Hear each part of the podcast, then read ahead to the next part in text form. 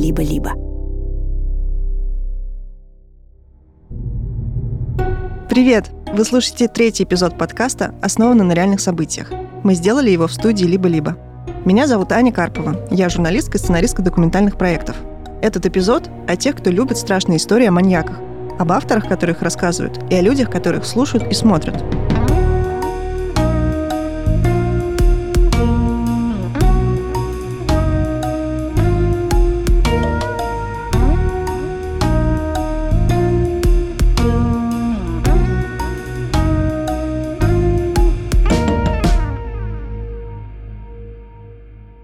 меня много друзей, которые любят true crime.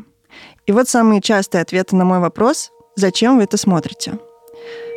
Чтобы узнать, что происходит в голове убийцы, чтобы испытать страх, но в безопасности, чтобы погрузиться в расследование и побыть детективом. Но эти ответы не удовлетворяют моего любопытства, и мне все время хочется задать следующее «зачем?». А зачем мы хотим побыть детективом? И зачем бояться в безопасности? Об этом я поговорила с авторами популярных проектов, которые делали разный контент про Сергея Головкина. В предыдущем эпизоде о преступлениях Фишера рассказывают ребята из подкаста «Дневники Лоры Палны», потому что они хорошо знают биографию убийцы и делали про него выпуск. В этом эпизоде мы продолжим разговор с ними, а еще поговорим с создателями художественного сериала «Фишер».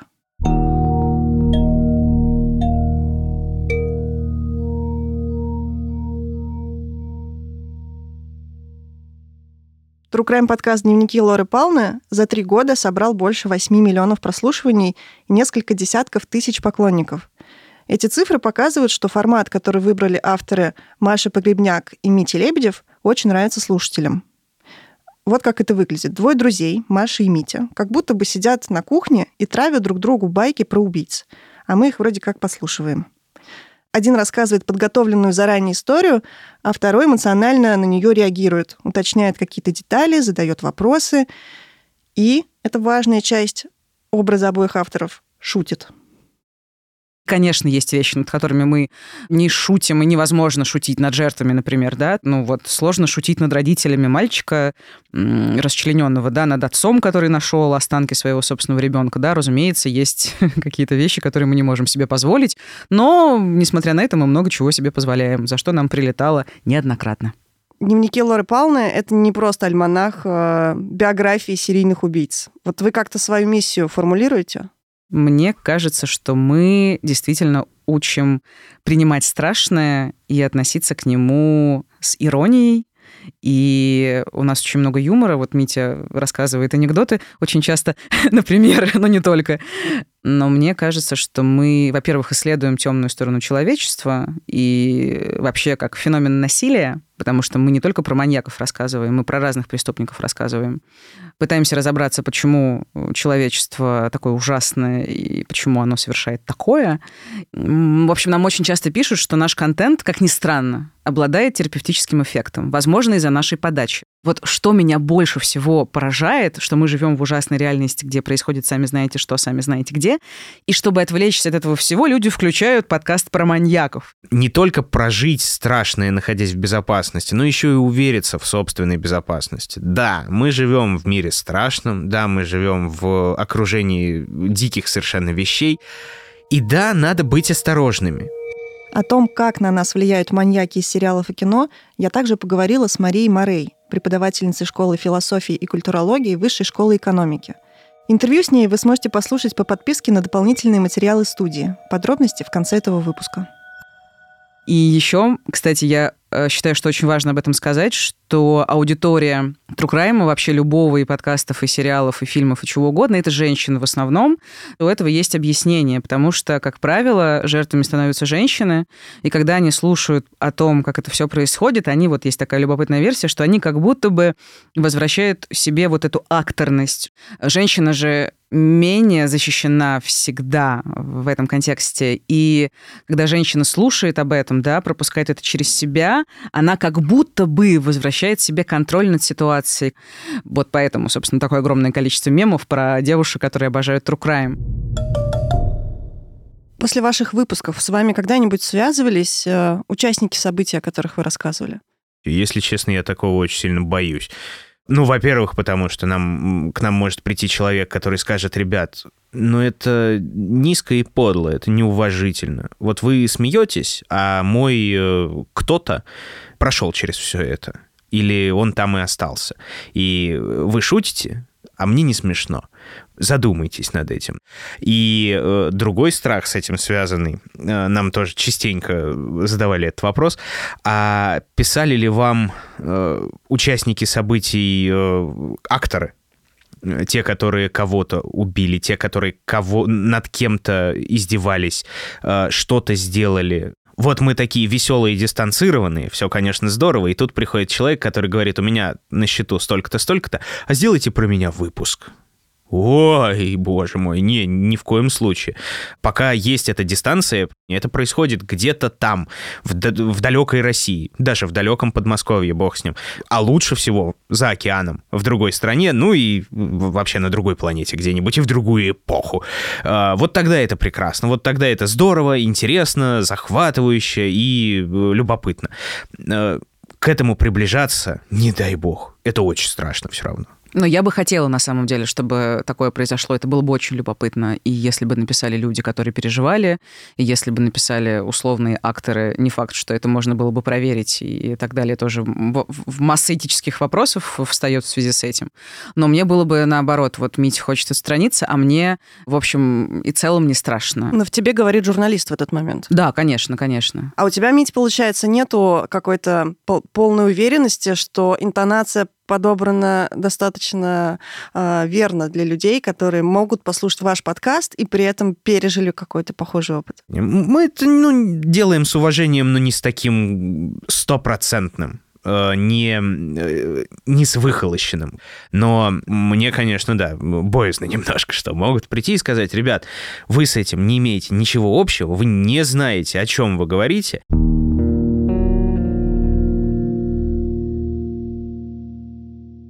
Фильмы про маньяков – это не развлечение. Говорит Алена, жена Алексея Захаренкова. К сожалению, это горе, это, это ну, боль тех людей, которые это все пережили.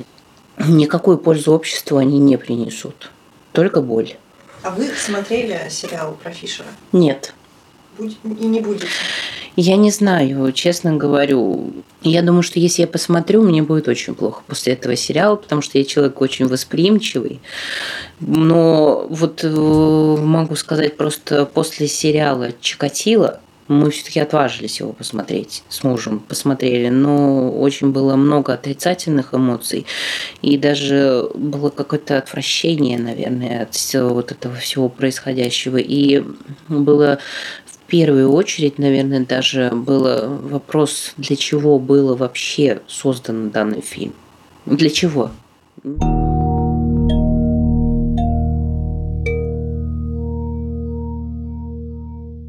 После разговора с Аленой я убедилась, что ее вопросы можно задать и авторам Фишера. И даже если вы не смотрели сериал, вы все равно поймете, о чем мы говорим. Я Наташа Капустина, я шоураннер и сценарист э, проекта «Фишер». Я Сергей Кальварский, я шоураннер, сценарист, со-сценарист и, и сопродюсер сериала «Фишер». Когда появляется идея сериала, что происходит дальше, а, и как вы воплотили идею уже в, в тот продукт, который можно увидеть а, сегодня? Что делали конкретно вы? И мы сразу отказались от идеи про то, что это будет сериал про маньяка. Мы практически не видим самого Фишера. У нас кино вообще не про маньяка. Речь о людях, которые оказываются в орбите этого маньяка, а вовсе не о нем. То есть это не история Джеффри Даймлера. Это совсем другая история, кардинально противоположная. Потому что нам не хотелось никоим образом его популяризировать, нам не хотелось о нем рассказывать, нам не хотелось искать ему оправданий, нам не хотелось объяснять его мотивации. И после того, как мы нашли э, угол зрения, что это история про мальчика Игоря, который был реальным мальчиком, который лжесвидетельствовал на протяжении всего расследования, мы поняли, что мы хотим идти через мальчика. И дальше пишется так называемый посерийный план. То есть это про что будут все восемь серий, что мы расскажем в первой серии, что во второй, что в третьей, где у нас будут поворотные моменты, где у нас какие интриги, После того, как ты делаешь этот скелет, ты начинаешь все это обращивать мясом. То есть появляются второстепенные персонажи, появляются какие-то герои, о которых ты вообще не думал, но ты понимаешь, что они откуда-то вдруг возникают, появляются какие-то улики, появляются места преступлений, и чем больше ты собираешь весь этот пазл, тем больше у тебя появляется подробностей, которые друг с другом уже каким-то образом э, связываются и превращаются в полноценную историю, которую ты рассказываешь на протяжении всего сериала.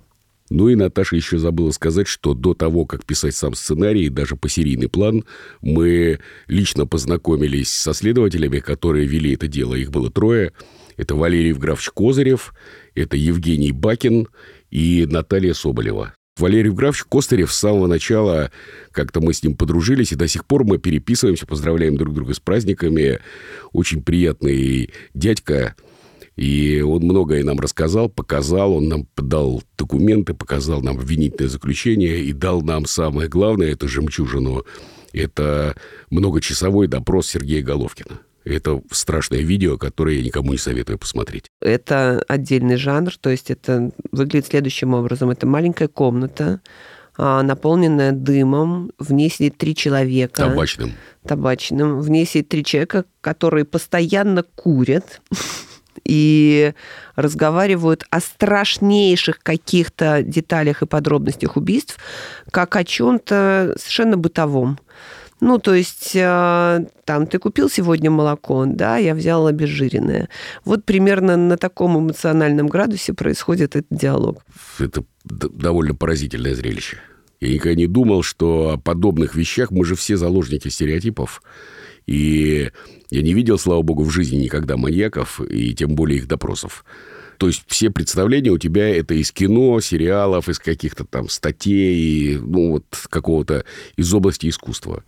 А как мы знаем, вот в стереотипе это все-таки такой всегда напряженные очень допросы. Ну, то есть ты понимаешь, что это какой-то экшен, что вот тут идет борьба двух противоположностей, здесь добро, здесь зло. А здесь совершенно все иначе.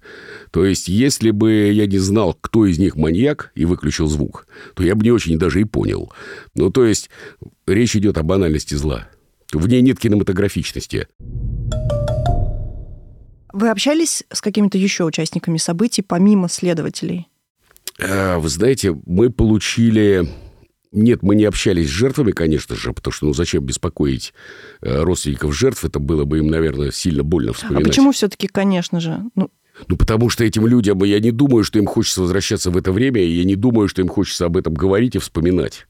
И не думаю, что... Я надеюсь, что эти люди уже прожили все это. Они уже... Им уже не больно. Поэтому ковыряться в этой ране как-то нам не приходило даже в голову, если честно. Но вот однажды мы получили электронное письмо от одного человека, который написал, что э, он брат погибшего от рук Фишера, что подозревают, что его брата убил Фишер, но так никто и не знает судьбу, потому что тело не найдено, и человек без вести пропал. И это такое было очень странное письмо, потому что ну, это как письмо откуда-то оттуда, из того времени, да, то есть ну, 30 лет прошло. И через 30 лет вдруг человек прочитал пресс-релиз. А вы как-то среагировали на это письмо? Да, мы ответили ему, что, к сожалению, у нас нет никакой информации про его брата, что, в общем, правда. И у следователей нет никакой информации про его брата, и вряд ли мы каким-то образом можем ему помочь в этой ситуации. Но, конечно, мы выражаем ему соболезнования, сочувствие. Этого человека зовут Алексей Захаренков. Его брат Сережа в 90-м году был первой жертвой Фишера. И я рассказала Сергею и Наталье про то, как Головкин убил Сережу в своем гараже, как семья искала его два года, как мама до самой смерти отказывалась верить в случившееся, как я ездила в Калужскую область, где познакомилась с Алексеем, и как он ищет информацию о том, что стало с телом брата. Вы поменяли фокус повествования, чтобы увидеть э, все эти события глазами следователей. Угу. А вы представляли, как эти события могут выглядеть для таких людей, как Алексей? Ну, вы имеете в виду этическую какую-то составляющую, да, что вот есть вы... люди, которым могло бы быть больно это видеть? Ну да, вы оглядывались вообще на то, как эта история и ее рассказ в художественной форме может выглядеть для людей, которые пережили эти события. Ну, мы поэтому и сместили, собственно, фокус с, с Головкина из его личности, из его истории на следователей и сместили фокус с жертв. То есть, если вы обратите внимание, там практически нигде не рассказываются истории жертв для того, чтобы как раз-таки никак ну, постараться не ранить э, тех близких людей, которые еще живы у жертв. Более того, у нас стоит дисклеймер, где мы написали о том, что мы э, соболезнуем жертвам, что мы не хотим задеть их чувства. По поводу дисклеймера у меня есть э, отдельный вопрос. Я его выписала себе. Давайте, давайте. Да. Сериал основан на реальных событиях. При этом все персонажи вымышлены, а любые совпадения – случайность. Мы с глубочайшим уважением относимся к людям, ставшим невольными участниками настоящей трагедии, и выражаем искренние соболезнования семьям погибших – мне показалось, что первое предложение... Исключает второе. Да. Ну, ничего ну, страшного в этом. Вы абсолютно правы. Вы правы, и мы это знаем сами. И, в общем-то, но вы должны понять, что существует, кроме этических, существуют юридические проблемы. И существуют обязанности. То есть, если бы речь шла исключительно о нас с Наташей, мы бы написали другой дисклеймер. Но существует э, компания Море ТВ, Винк, которые это выпускают. И у них есть юридические службы. Эти юридические службы внимательно следят за тем, чтобы, э, чтобы компании, выпускающие сериалы, не были подвержены судебным искам. И в связи с этим, но так как все мы категорически были против того, чтобы не писать о том, что это на реальных событиях, потому что это правда на реальных событиях, то был найден вот такой вот компромисс. Дисклеймер звучит действительно взаимоисключающе, мы это признаем, и тут вы абсолютно правы, ответить нечего. Насколько на самом деле сериал повторяет реальную историю и какие самые большие изменения вы в реальную историю внесли? Реальная история состоит в том, что существовал Фишер. Фишер убивал детей – Три следователя расследовали это дело, основываясь на показаниях мальчика Игоря. Ну, не Игоря, а какого-то, я не помню. Ну, не, в нашем случае он Игорь. В нашем, да. Давай сейчас не будем копать, кто этот мальчик, ладно? Потому что уверена, что у него все хорошо. Дай бог, да. Вот. Э, и в результате они нашли Фишера, и Фишер был арестован. Вот, собственно, реальная история. Все, что касается личной жизни наших героев, подробности личной жизни жертв, все это художественный вымысел ну, есть миллион документальных фильмов про Фишера, и там все прям можно смотреть, сверять, находить. Там, это правда так было? Да, это правда так было. У нас была задача чуть шире. То есть, как Сережа уже говорил, мы хотели показать э, саму эпоху, само время, само ощущение людей, которые в это время были в основном заняты решением каких-то насущных проблем, э, попыткой выжить, э, попыткой как-то справиться с тем, что одна страна рушилась, другая страна еще не встала на ноги, и все это в бесконечном хаосе. И вот это общее какое-то безразличие не конкретных а, родственников жертв, нет, речь не об этом, а общее безразличие всех ко всем, как глобальная какая-то ситуация, вот этот феномен нам был интересен, потому что ровно из этой ситуации и вырос Фишер.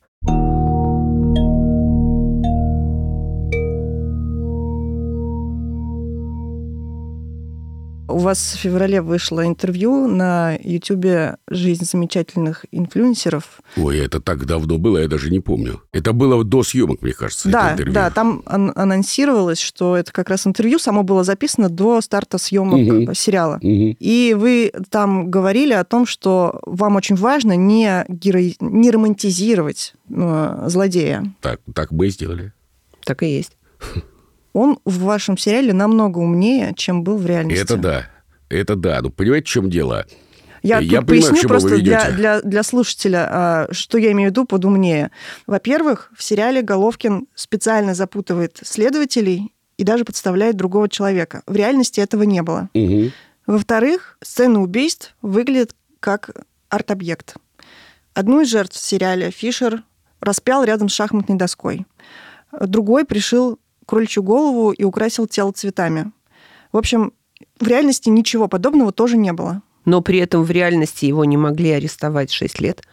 Это значит, что он не был дурачком, а, тупым, а, кретином, кем угодно это назовите.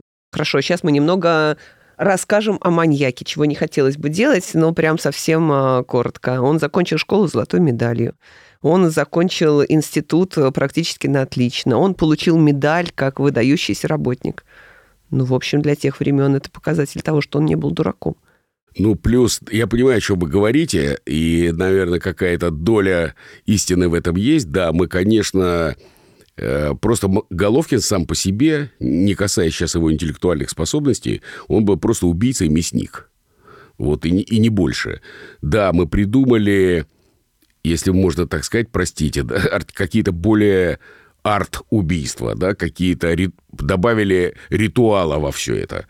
То есть, ну, чтобы появился какой-то кинематографический интерес, потому что показывать просто, ну, мясника, который рубит топором и снимает кожу, ну, то есть нам хотелось, чтобы все-таки зрителя больше захватывала не физиология, а все-таки, чтобы в этом был какой-то какой-то мистицизм, что ли, ощущение. То есть мы понимали, да, что мы его немножко э, не да романтизируем, нет, здесь, это неправильное скорее, слово. Э, здесь скорее дело в том, что от того, каким образом совершено убийство, убийство не перестает быть убийством. И поэтому здесь такое допущение возможно, потому что мы не говорим о том, красиво он убивал или некрасиво. Если один человек убивает другого человека, ну все, это первородный грех. Разложил ли он при этом там э, букет цветов или бросил его в грязную канаву, это вообще не важно. То есть это никак не влияет на историю. Важно то, что один человек убил другого человека. Вот, собственно, суть в этом. Потом это не байопик. Это не байопик э, Головкина. Нет, конечно, это художественный вымысел. И да, да, мы добавили какого-то, наверное, меня сейчас все проклянут, какого-то эстетства – к убийствам мы добавили, да, ну потому что нам казалось, что зрителю так будет интересней. Проще, Проще интересней и, и более понятно. Иначе это бы все превратилось в такой Джеффри Дайблер или Груз-200 по ощущениям. Ну вот в эту сторону. В эту сторону мы идти не хотели. То есть этот определенный цинизм производства связан в том числе с тем, чтобы зрителю комфортнее было историю воспринимать. И нам самим тоже, ну, потому что сцены про писать про убийства, вот такие вот просто бытовые ужасные убийства, ну, нам было это как-то безинтересно, потому что этого сколько хочешь. Ритуальное убийство, оно все-таки в стереотипе, оно не настоящее. То есть, если рассказать, что кто-то там пришил голову зайца, подвесил где-то на бетонных столбах, то, ну, скорее всего, вы подумаете, что это элемент кино. А если рассказать, что кто-то кого-то там сковородкой забил до смерти, то это может произойти на любой кухне. Вот, наверное, об этом речь. То есть мы хотели немножко подойти в сторону зрителя, отвести от реальности и чуть-чуть показать все-таки, что это некий символизм, что ли. Как-то вы для себя миссию в итоге сформулировали? О чем эта история? Это история о безразличии, одиночестве и воронки зла, которая, собственно, захватывает жизни всех людей, э, рядом с которыми оказывается. Такая капля зла, которая способна отравить океан. То есть вот она попадает, и все, что происходит вокруг, рушатся жизни, ломаются судьбы, люди сходят с ума, просто потому, что они оказались в ореоле воздействия э, вот этой капли зла, которую символизирует Фишер и что зло, в отличие от добра, оно очень легко забирает людей, оно очень становится очень привлекательным. И люди сами не замечают, как встают на эту сторону. Ну да, и победить зло злом, наверное, невозможно. Невозможно. Так и добром, в общем, тоже. Звучит очень безнадежно. Так и есть. Для чего об этом снимать сериал? Чтобы люди это знали, чтобы люди это видели, и чтобы они понимали, что они сами э, становятся такими довольно часто. Не, не обязательно в связи с убийством, а вообще. Мы же говорим о зле как о некой категории, а не, не как маньяке. Вот и все. То есть убийство по башке сковородкой – это тоже зло. И если ты прошел мимо, и там, не знаю, когда человек убивает другого человека сковородкой, ты прошел мимо, отвернулся, потому что ну, тебе кажется, что тебя это не касается, это не так. Если ты попал в ореол зла, это касается тебя и, напрямую. И тебя тоже. И это ты значит, должен что ты должен, ты должен противостоять злу. Вот, собственно, в чем простой вывод. А как вы себе представляли зрителя, когда работали над этим материалом? Чем он увлекается, что он ожидает увидеть на экране, когда включают вот такую детективную историю про маньяка? Ну, наверное, часть аудитории – это молодая аудитория, которая увлечена true crime -ом, потому что, как мы знаем, трукрайм – это фетиш там всех подростков от 13 э, там, до 27, условно говоря, да, которым интересно про маньяка и про подробности. Количество прослушиваний и просмотров проектов о маньяках это подтверждает. В популярности True Crime никаких сомнений нет. Но это вообще никак не объясняет причины, по которым для отдыха люди предпочитают посмотреть, как маньяк истязает жертву в подвале, вместо какого-нибудь доброго сериала про Теда Ласса. Это вообще нормально? Мы здоровы? Иногда людям нравится смотреть на то, что происходит, потому что это как бы возможность заглянуть вот в это запрещенное, в то, что нельзя делать. Говорит психиатрка Оксана Иоаннисянц. Мы все не лишены так называемого фантазирования. Это тоже нормальная часть э, работы головного мозга. Можно себе разное представлять. Это может встраиваться в какие-то человеческие влечения, предпочтения. Это, это просто может доставлять удовольствие. Это социально приемлемый вид вот этого влечения. В целом мы считаем это нормальным чувством, да, ни, никакой не патологией. Это одна часть. Вторая часть про то, что люди могут смотреть и э, видеть, что там происходит, и потом немножко радоваться, что у них такого не происходит. И э, чувствовать свою безопасность. Еще может казаться, что они теперь подготовленные, что они теперь э, больше знают про мир, чувствуют себя безопаснее от этого. А еще в современной поп-культуре есть такие произведения, в которых маньяк — это главный герой, причем очень привлекательный. Например, как харизматичный и обаятельный сталкер Джо Голдберг в сериале «Ю» или аристократичный Ганнибал Лектор в исполнении Матса Микельсона. И вот мы, как авторы, кстати, и задумывали, уже переживаем за то, чтобы героя не поймали и чтобы никто не мешал ему совершать преступление. Если мне нравится сериальный маньяк, можно ли сказать, что со мной что-то не так? Бывают такие ситуации, когда людей восхищают преступники, это так называемая романтизация психопатов. Была череда фильмов, в которых э, человек с какими-то психопатологическими чертами восхваляется, становится каким-то совершенно героическим. Это ну, жанр в некотором смысле спекуляция человеческими чувствами, которая на самом деле вызывает у нас эмпатию, где они думают, какой ужасный человек, но добро-то внутри есть, ну или там вот эта тяжелая травма-то внутри есть, надо ему посочувствовать. Это очень эмпатичные люди, которые, несмотря на большое количество страшных подробностей, могут все равно сочувствовать этим людям. Осуждать себя за то, что хочется подглядеть куда-то, или за то, что нравится какой-то плохой человек, или сам фантазируешь себе какие-то плохие вещи, нельзя. Если фантазия выходит из-под контроля и начинает двигаться в сторону действий, это место, в котором можно пробовать обращаться за помощью. Если мы осуждаем человека э, за мысли, то, в общем-то, это, ну, это звучит э, довольно агрессивно и небезопасно, что тебе даже подумать плохо нельзя. А что же тебе тогда можно? Это только увеличивает количество агрессии на самом деле внутри людей. В наш самый первый разговор с Алексеем Захаренковым, когда я позвонила ему, чтобы познакомиться и узнать его историю, я спросила, как он относится к тому, что про маньяка, убившего его брата, сняли сериал. Его ответ меня удивил. В отличие от жены, он считает, что рассказывать об убийцах полезно. Я, например, люблю смотреть ужасы, мистику всяких, да? То есть я тащусь от этого всего. А, например, детям всегда говорю, вот не надо бояться, что там. Надо бояться живых. Мертвых не надо бояться, надо именно живых, потому что живой сделает боль, а не то, что или в фильме, или там мертвый. Для того, чтобы они не совершали какие-то ошибки, не садились кому-то в машину, я не хочу, чтобы наверное, нас не станет, да, там, внуки, правнуки, чтобы столкнулись с таким. Надо дорожить тем, что у тебя есть, своей жизнью. Поэтому, что бы ни просили чужие там, я вот говорю, ну, объясняю так. Ваш дядька сел к чужому машину. Что произошло? Поэтому, что бы где лежало, что бы чужой не предлагал, там, какие бы деньги, телефон, сладости, никогда ничего. Вот такой. И поэтому детям всегда объясняем, что вот сказали прийти там в 7 домой, значит, должен быть в 7 дома. чтобы мы с, мы с мамой не дергались. Потому что в нашей жизни хватает одного такого в нашей семье. Второе, просто это уже будет тяжело пережить. Да это невозможно пережить. Да.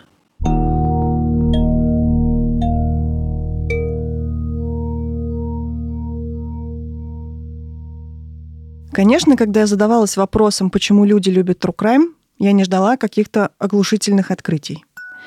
Часть ответов была очевидна. Мы любим истории, веселые, смешные, мрачные, страшные, за эмоции, которые мы можем пережить. Еще мы хотим объяснить мир вокруг себя, понять людей и их поступки. Почему мы делаем это с помощью историй о жестокости и насилии? Потому что, во-первых, это часть нашего мира, а во-вторых, по всей видимости, в этом нет никакого двойного дна. Просто одним комфортно и интересно исследовать жизнь за просмотром Гарри Поттера, а другим – криминальной России. И иногда это одни и те же люди.